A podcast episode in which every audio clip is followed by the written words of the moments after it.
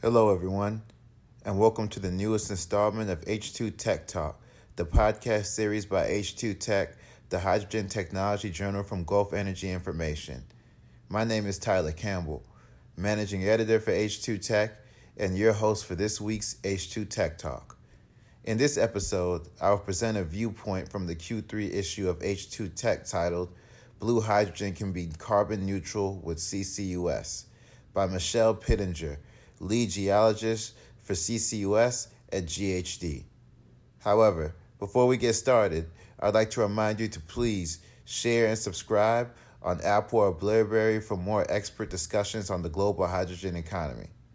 Now, let's talk H2. Blue hydrogen can be carbon neutral with CCUS. Atmospheric carbon dioxide, or CO2, remains high. Climate change is affecting the Earth's weather and climate systems, and there's rising urgency to find solutions to reduce carbon emissions and the greenhouse effect. Carbon capture, utilization, and storage, or CCUS, is emerging as a sustainable solution for three main reasons. One, fossil fuels are essential to life as we know it, now and for the foreseeable future. Two, industrial processes that produce the goods we need also produce substantial amounts of carbon. 3. Hydrogen, or H2, is gaining popularity for use as a fuel source because it emits no CO2 when burned. So why CCUS? As hydrogen gains popularity as an alternative fuel, it can still be a carbon-intensive production process, diluting overall carbon reduction benefits. Producing hydrogen from coal or natural gas, known as brown and gray hydrogen respectively, is a carbon-intensive process. Green hydrogen produced from water using renewable energy is carbon-free but presently very expensive. One interim alternative is blue hydrogen, made from natural gas where the byproduct, CO2, is captured before it enters the atmosphere. CCUS reduces emissions from oil and gas and industrial processes and is the key to allowing blue hydrogen to be blue. It is the only method to capture and permanently store the carbon emissions produced when natural gas is converted to hydrogen. To permanently store this captured carbon, wells are drilled down into porous rock formation and CO2 is injected into these formations where it remains trapped by layers of rock deep underground essentially forever. Why not just utilize the CO2 to produce carbonate minerals, biofuels, or other products?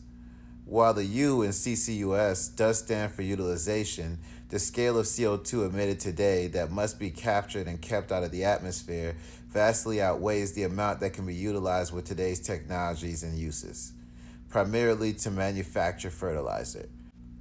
To put things in perspective, the International Energy Agency, or IEA, estimates demand for CO2 to climb to 272 tons per year by 2025, while global emissions were estimated to be 36.2 billion metric tons of CO2 in 2020.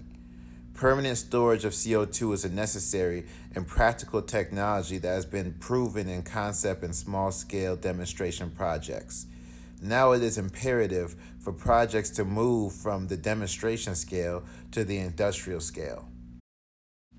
Much of the necessary technology and knowledge to permanently store or capture CO2 is already available through the oil and gas sector's knowledge and expertise over the past century. This includes understanding sedimentary rock geology, finding porous rock deep beneath the surface, and then accessing it through drilling. The oil industry is also familiar with injecting CO2 into rock formations to extract more hydrocarbons. Two areas of knowledge discussed here are particularly necessary for enabling CCUS to become the world-changing solution it can be. Finding and evaluating CCUS opportunities. The first area of expertise needed is geological expertise to search for and evaluate geological formations suitable for CCUS and to define injection and monitoring plans. The oil and gas sector is quite familiar with this kind of search. It has evolved sophisticated tools, including seismic exploration, to build a picture of the underground environment.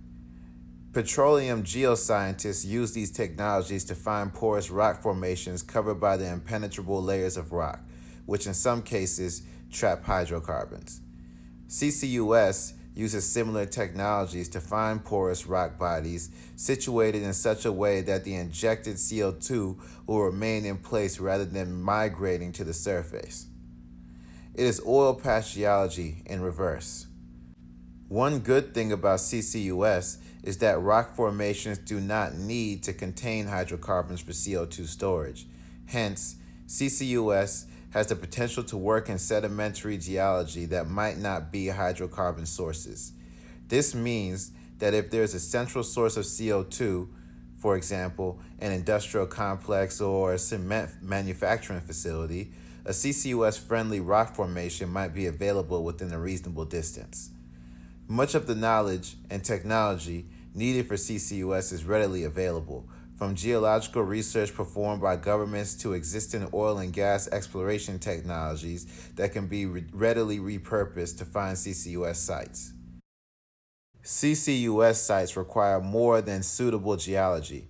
One requirement is proximity to sources of CO2, possibly in the hub layout where pipelines carry CO2 from various producers to a central site for injection underground. CO2 is best pipelined in a supercritical state at high temperatures and pressures, where it is dense like a liquid but flows more like a gas.